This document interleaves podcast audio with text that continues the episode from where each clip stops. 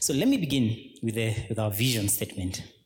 Yeah. To see people in our world coming alive in the love of God as modeled by Jesus. That is what we want to see. It's, it's, it's, it's, it's, it's a long term goal, it's also an everyday goal. For instance, I hope and trust that by virtue of being part of this community, every time we gather, every time you're journeying into life, uh, knowing that this is your family of faith, there is something in you that is equipped and empowered and awakened um, to, to, um, to connect with God in a broader way, to come alive in God's love, so to speak. I was remembering even the, the theme we had as we began the year 2023. It was just called A More Wholehearted Way, reflecting on Jesus saying, I have come that you may have life in abundance. And so, in little examples like those, we gather as a church to increasingly come alive in the love of God. And as we come alive, we are also to step into the world around us as agents of love and whole making and healing and, and repairing God's world together. And so the world around us comes alive. And that's the vision. Then we have a mission statement. A statement that says this is how we are leaning towards that vision. And so we say uh, our, our mission is to be a way of love through community, spirituality, and compassionate engagement. To be a movement of God's love. We, we, we, we gain that uh, in community turning to one another, carrying one another as we spoke last week, um, and in, in spirituality, connecting with God in a meaningful way, and compassionate engagement, stepping into the world with God's love and presence. So this week, we're talking about spirituality. And uh, of those three community spirituality and compassionate engagement i think spirituality can be the most difficult to describe because it's abstract. On one hand it appears very simple. After all a church exists to connect people to god in a meaningful way. You know we all get that. But then on, that same note what is that? What does that look like? How does that work out? And you can discover it's a very very broad and, and complex conversation and so today we'll just explore a part of it after all, spirituality is talking about God, and God is big and broad, and the conversation can be vast. So we are going to explore what's at, what's at the heart of it. Let me begin with an old Yiddish story that I came across. And it made me think about today's conversation. It's about a man called Azik, the son of Reb Yakol of Kakro. Azik one night dreamed that he saw a great treasure hidden under the Praga side of the Warsaw Bridge. So he woke up early the next morning and went to Warsaw. When he got to the bridge, he wanted to go to the spot where he had dreamed the treasure was hidden. But lo and behold, there was a watchman standing on guard there.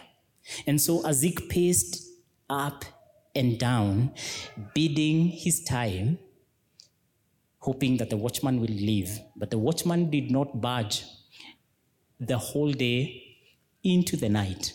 In fact, the watchman spotted the odd behavior of Azik and actually walked up to him and asked him, What are you doing here? Azik told him the truth. Last night I dreamed that there is a great treasure hidden on this side of the Warsaw Bridge, and that's why I came. To which the watchman replied, Funny, because last night I also dreamed of a treasure. But this treasure was actually hidden in the oven of a man called Azik, son of Reb Yakol of Kakro. And to his astonishment, Azik turned around, went home, opened his oven, and sure enough, there was a great treasure in the oven. And Azik lived happily ever after, a wealthy life. When I first read that story, I started wondering. I wonder whether Azik had lived, that was the house he grew up in. Could it have been that the parents put the treasure there? Or maybe his grandparents. I was bugged by who put the treasure In the oven. Could it have been that they bought the oven in a second-hand store and somehow the treasure happened to be there? Could it have been that someone was running away and hid the treasure? But then as I was wondering about the treasure, I realized that I'm missing the whole point of the story. The point of the story is there was a treasure in the oven. And when Azik laid hold of the treasure, he lived an enriched life. The deeper point of the story is that the treasure we seek is hidden in plain sight, but we would rather travel far and wide looking for it. The treasure we seek is within us. As Christ would say, the kingdom of God is within you, is near you. But sometimes we want to explore greater, broader mysteries. Uh, rather than just looking in the oven of all places, in the everyday, ordinary, and remarkable, and um, you know, just ordinary moments. That's where it is. Could it be the same story of what Christian spirituality is? It has been said that uh, if you ask Christians, what does it mean to be a Christian? They will very much excel in describing what they believe in. To be a Christian is to believe in God, to believe in Jesus. But they won't do a good job in explaining what it means to live the Christian life. And so they lean hard on doctrines and theologies and belief systems instead of the Christian life. And so I even think today for us, perhaps the most helpful, the more helpful question is what is a Christian life? What does it look like? Because when you begin to describe it, you're describing um, Christian spirituality. Uh, so, one passage from the scripture that stands out more than others in how it attempts to describe what, uh, what Christian spirituality is, is Philippians chapter 2, verse 5 to 11. And that's what we'll look at today Philippians 2, 5 to 11. Philippians 2, 5 to 11. Let the same mind be in you that was in Christ Jesus, who though he was in the form of God, did not regard equality with God as something to be exploited, but emptied himself, taking the form of a slave, being born in human likeness. And being found in human form, he humbled himself and became obedient to the point of death, even death on a cross. Therefore, God also highly exalted him and gave him the name that is above every name, so that at the name of Jesus every knee should bend in heaven and on earth and under the earth, and every tongue shall confess that Jesus Christ is Lord to the glory of God the Father. Bible scholars say that this passage was a hymn a hymn that the early church would sing and gather. And so, isn't it amazing that Paul captured it so well for us? One of the most ancient Christian hymns of the first century. I can only imagine what the music to it sounded like. But it's such a profound passage that tells us about the journey of Christ, about the, the, the about what Christian spirituality is. One of the things about Christian, the Christian life is that the Christian life the point of the Christian life is Jesus, period. It starts, it's guided, it concludes in Jesus. The real treasure in the oven is Jesus. Jesus is also the how of the Christian life. Jesus is also the path of the Christian of this of our spiritual journey. We look to him for help as we make our journey, but we also look to him um, to discover what it looks like to be, to live a profoundly spiritual life, loving life, a profoundly, a deeply human journey. There's a lovely passage in the book Surrendering to Love by David Benner that when I read that paragraph, I thought I had just read Philippians chapter 2, verse 5 to 11, just in different words. And so this is the quote. Christian spirituality is taking on the mind of Christ, the mind and heart of Christ as we recognize Christ as the deepest truth of our being. It is actualizing the Christ who is in us. It is becoming fully and deeply human.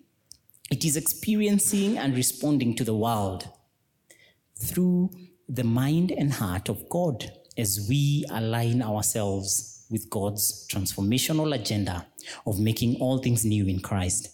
It is participating in the very life of God. I just thought this is such a beautiful commentary on Philippians 2 5 to 11. This is what Christian spirituality is. Philippians 2 5 to 11 tells us this is the journey of Jesus. David Benner tells us this is what then it looks like to live the Christian life. And he points out five things about what the Christian, what Christian spirituality is about. Number one, he says it's about taking on the mind and heart of Christ as we recognize Christ as the deepest truth of our being. Then number two, he says it is actualizing who the Christ who is in us. It is becoming fully human, number three.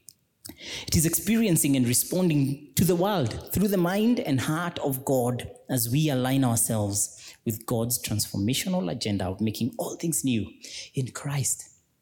And then five, he says it is participating in the very life of God. I started out this sermon reflecting and commenting on each of those five things. Then I realized um, they all draw from the first point taking on the mind and heart of Christ as the deepest truth of our being. And maybe today we can hang on that, we can hang around that. What does that really mean? Taking on the mind of Christ.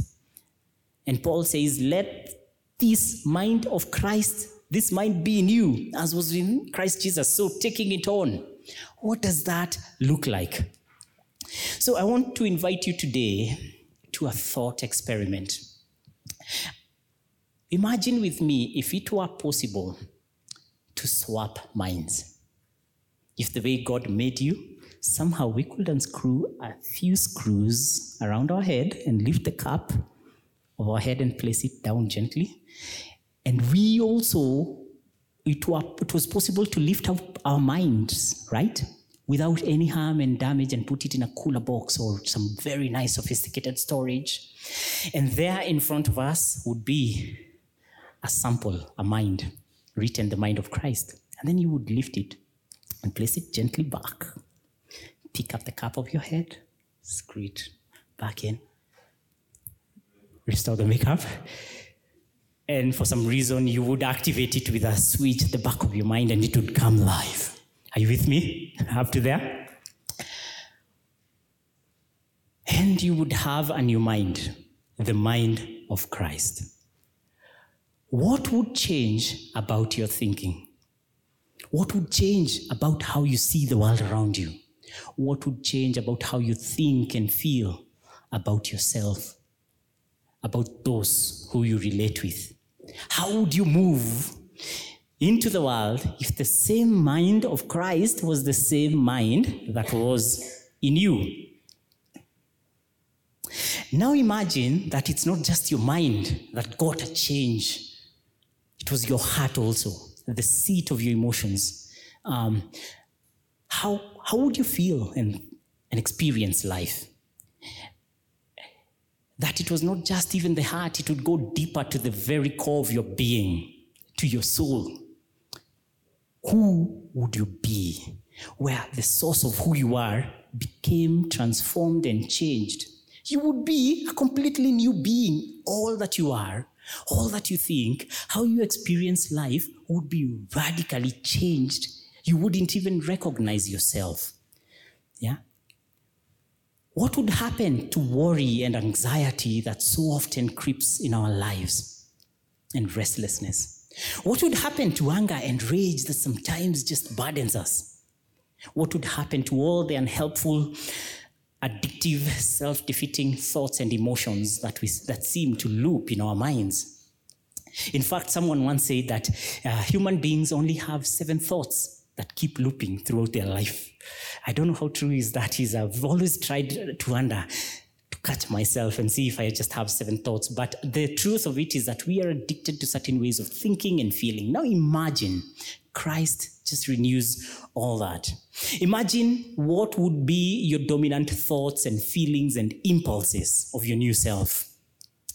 I imagine you'd have such a trustful posture on God's steadfast love, such a deep connection with who God is. You'd have a mind of peace and strength, a greater capacity to love and forgive, such a depth of love that you can't even define where, where it's from. A sense of security and restfulness because there's a certain wholeness and oneness within you. There's no insecurity. You're just grounded in you just feel like there's this union between you and god. And you'd have so much joy. Imagine who you would be at home or even when you're just alone with by yourself with your loved ones with your family at work uh, in your neighborhoods or even simply in the broader society yeah. Imagine who you'll be. And the more I think about it, the more the fruit of the Spirit come to mind as attributes that would define this new self we're experiencing. Yeah. In fact, uh, as I thought about it, perhaps even better way of saying the mind of Christ is to say the Christ self in us is almost putting on a whole new self. Yeah. And so we would be defined by love, joy, and peace, patience, kindness, and goodness, faithfulness, gentleness, and self control. And those things be working out in our lives. It would also be a path of humility and surrender. When we look at Philippians chapter 2, from verse 5 to 11, it is really at the heart of it a passage of identity who Jesus was and who he became right? And we're also invited to the same journey. And that journey involved a process of surrender, a process of letting go. Yes, Jesus had deity within him, but he let that go and clothed it in humanity. Yeah. And humbled himself and surrendered. But what we are realizing is that that path of surrender and humility was, in essence, a path of fullness and wholeness and stepping into, into, into being a full human being. I discover from that thought that we inhabit our full humanity through the entrance of humility and surrender. Humility and surrender. Because we all come into this world already, or we get to a point where we know who we are, we know who we are supposed to be, and we know what kind of life we want, and we go through life trying to make that happen. But perhaps we're being invited, just like Jesus, who let go of deity. We have something to let go. Maybe all the notions and ideas of who we think we are. And the more we let that go, we lay hold of who Christ imagines us to be. We let go of our small self and we gain a hold of the Christ self and we live from that place. And we live from that place. What a paradigm shift that is, right? Of course, it's not just easy to swap our minds just like that. Yeah. But the fact that we, you know, all of scripture talks to us about a journey of formation and transformation. Yeah. I want to uh, propose to you that the treasure in the oven, the heart of Christian spirituality, is growing more and more into the Christ self, is putting that on, taking that on more and more, more than whatever we will ever accomplish our lives. How are you increasingly growing into the Christ self? How are you becoming more and more who Christ imagines you to be? How are you being formed and transformed by that? You know, we are shaped and formed by so much as we live through our lives. Who you are today has a lot to do with our families of origin, our environment and culture of upbringing, the people whom we have met as we through life, the education we've had, the experiences we've had, the influence of culture around us. The, all the experiences we've lived through have their say in who we are today. and especially the traumatic experiences, they tend, they inform what your current mind and what your current self is. Philippians 2, verse 5 to 11 is telling us, inviting us to a new space of being defined and redefined by something else, the Christ self. All that has shaped all who you are up until this very moment is okay, but it is not your full story. What would it look like to open your being, to open who you are, to open all that and say, Christ, define me, shape me. I've always thought I'm like this. You know, I was brought up like this. I am the son of so and so. All those things, right? They're not bad in themselves, but they're not the full story. They are still the human you. What would it look like to embrace more and more the Christ self? As he defines you at a deeper level, your identity, your thinking, your emotion, all that you think you are, experienced through Christ prayerfully and allowing Christ to, to shape it, to heal it, to transform it, and to, and to renew you. Taking the mind of Christ is really being influenced at the core of your being by Jesus. Your ideology becomes Jesus. Your personality becomes Jesus. Your worldview is Jesus. Your main life principles become Jesus. Your in, all your thoughts and inclinations of your heart are experienced through the lens of Jesus. And so this is not just a passive process, but a very engaged embrace of who Jesus is, of who Jesus is. It is taking who you are and who you have become and allowing Christ to define and redefine that.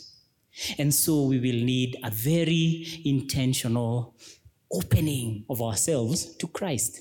Now that we realize the point of Christian, at the heart of Christian spirituality is Jesus.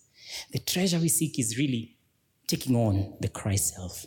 Then we begin responding to that, just opening up, exposing ourselves, allowing ourselves to be defined by Christ. You know, life and the world we live in are structured to keep you distracted, to keep you in the shallows, to keep you traveling to far distances seeking the treasure. Yeah. But you will have to restructure your life intentionally so that there's time and space to swim and plunge the depths of connecting and communing with Christ. We do not catch the mind of Christ remotely. We put it on by being with Christ more and more, allowing his presence to dwell in us, to, to, to, to, to plug in to the presence of Jesus more and more. And so if that is the heart of our spirituality, then today I just want to invite you to simple practices, daily time with God. And when I talk to people, I say, whatever that might begin to look like, it should include two things prayer and scripture. Those should be core at the heart of it. Just open to yourself prayerfully. Commune with Christ. Sometimes there are prayers in there. Just keep praying. But let prayer grow to being communing and communion, being with Christ. One prayer that I love, and as I was thinking about this message, that should be part of our daily time with God is Psalm 123. Oh, uh, sorry, Psalm 139, 23 to 24. Psalm 139, 23 to 24. And this is what it says Search me, O God, and know my heart. Test me and know my thoughts See if there is any wicked way in me and lead me in the way everlasting. If putting on the Christ self is a goal, if we all come into this life broken and heavy laden and, you know, veering off so often from who God imagines us to be, then it helps every so often to say, God, search me. Search me, see my heart, see the places I cannot see for myself, and draw me back to the way everlasting. So that becomes a way of growth. So prayer as communion, prayer as reorientation every so often, so that we can increasingly put on the Christ self. And then scripture. Scripture. I love the fact that scripture is the written word that always points to the living word. Yeah, we are to immerse ourselves in the story of Christ, in the person of Christ.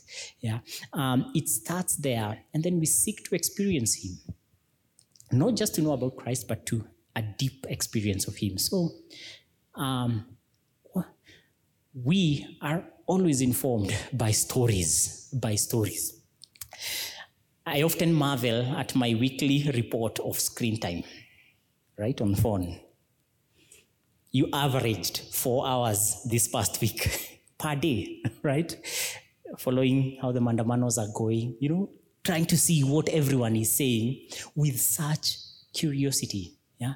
But, but, you know, among that, if we can cut down some of that and allow scripture to be part of our formation, to be part of trying to help you see. That's what we're saying. Yeah. Someone said, uh, I'm so grateful that uh, our Christian faith did not come to us as, as a collection of theologies and doctrines, but it came to us as a story. As a story. What does it mean to be here? And then the story begins. In the beginning, when God created the heavens and the earth. And we need a larger story to immerse ourselves in. And so, scripture is not just an obligation, it is an immersion in the story of God that we want to be part of, participating in the story of God. And then I want to close when scripture and prayer, and then they grow, they become uniquely you, you cultivate them, they're part of your life. But at the heart of it, at the heart of it, I would also want to mention an openness to the Holy Spirit. One of the marvels of our Christian spirituality is that Jesus comes and models so well what it looks like to live that life. He also positions himself, you know, as the icon of our worship. But he also chooses to dwell in us and work in us and lead us through that journey. One of the things I want you to realize is that Christian spirituality is not about anything, achieving anything. It is simply about uh, God just working in us. It is, in fact, as you, we have read in Philippians chapter 2, it is a journey of surrendering more and more to God's will, to God's love. Uh, you have nothing to achieve there. It is, it, is, it is all mercy and grace. And that is so freeing because today we are going to be dismissed from church and we're going to, a few hours down the line, a few days into the week, we're going to discover how hopelessly we fail, right? Yeah, but even when we fail, we are reminded it is not about our efforts. Yeah, it is about the Holy Spirit. And so at the heart of it, we have to remember that it's a journey of opening and surrendering to the Holy Spirit in us, to work in us, God's will and God's love, and to help us along that journey. And I also want to mention that ultimately, to take up the mind of Christ, the ultimate goal is that you end up shining the light of God as uniquely you, as only you can. It is not a dissolution of your uniqueness and identity. In fact, it is actually a taking away of whatever stands in the way of you being fully human, you being fully you. I love a quote by the ancient poet Rumi who says, Your task is not simply to find love, your task is to find within yourself all the defenses you've built against love. And it feels like such a definition of spirituality. Because often we build defenses even against God. And to build defenses against God is really to live in a space of diminished humanity. And so, to take on the Christ self is to step fully into your humanity. Think about people who've walked that journey. Jesus himself, such a full human being, such a blazing light.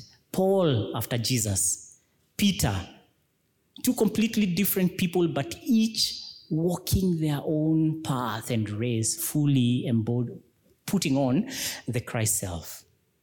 Even in recent years, people like Martin Luther King Jr., you know, you're not called to be like any of them, but the more you take on the Christ self, the more you become deeply human, as David Benner says, and the more um, you experience the world through the heart of God, and the more you participate into the life of God. So, beloved friends, Christian spirituality is taking on the mind of Christ. It is a journey of surrender and opening us ourselves up to being formed and shaped by who Christ is, so that more and more It is the Christ self in us that is alive more than just the self we imagine ourselves to be. And that is a much greater space to be. And because this is a season of talking about who we are as a church, then our work as a church, our reason for existence is to empower you on that spiritual journey. In fact, perhaps to give you a spirituality that helps that human journey. So that when you leave this place, you can find yourself more open and attuned to God's presence.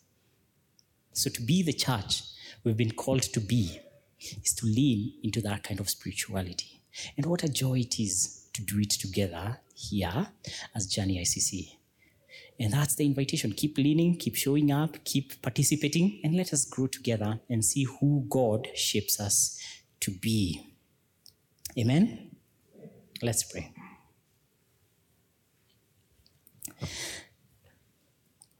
Our loving God,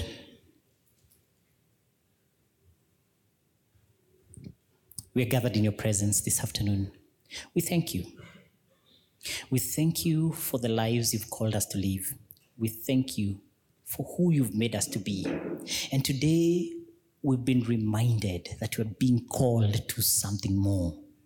Not just the self we think ourselves to be, not just the self that culture and society has defined us to be, but the Christ self, the self that you created in us, the self that is most fully and wholly us. So I present my brothers and sisters to you. We who may be burdened and weary and wounded, we who struggle and fail in so many ways, that we can lean into that, that we can open ourselves to that invitation, Lord. That we can learn the posture of surrender and humility, the posture of welcoming your presence more and more, the posture of restructuring our lives so that more than anything, there's more time with you. There's more time in prayerful communion with you. There's more time in taking in the story of scriptures, of being formed and informed by your love. So help us and teach us to know what that is, O oh Lord. Heal us, transform us. And more and more, let there be the Christ self in us. And I continue to pray your goodness and your blessing upon us. Encourage us and sustain us. In Jesus' name we pray. Amen.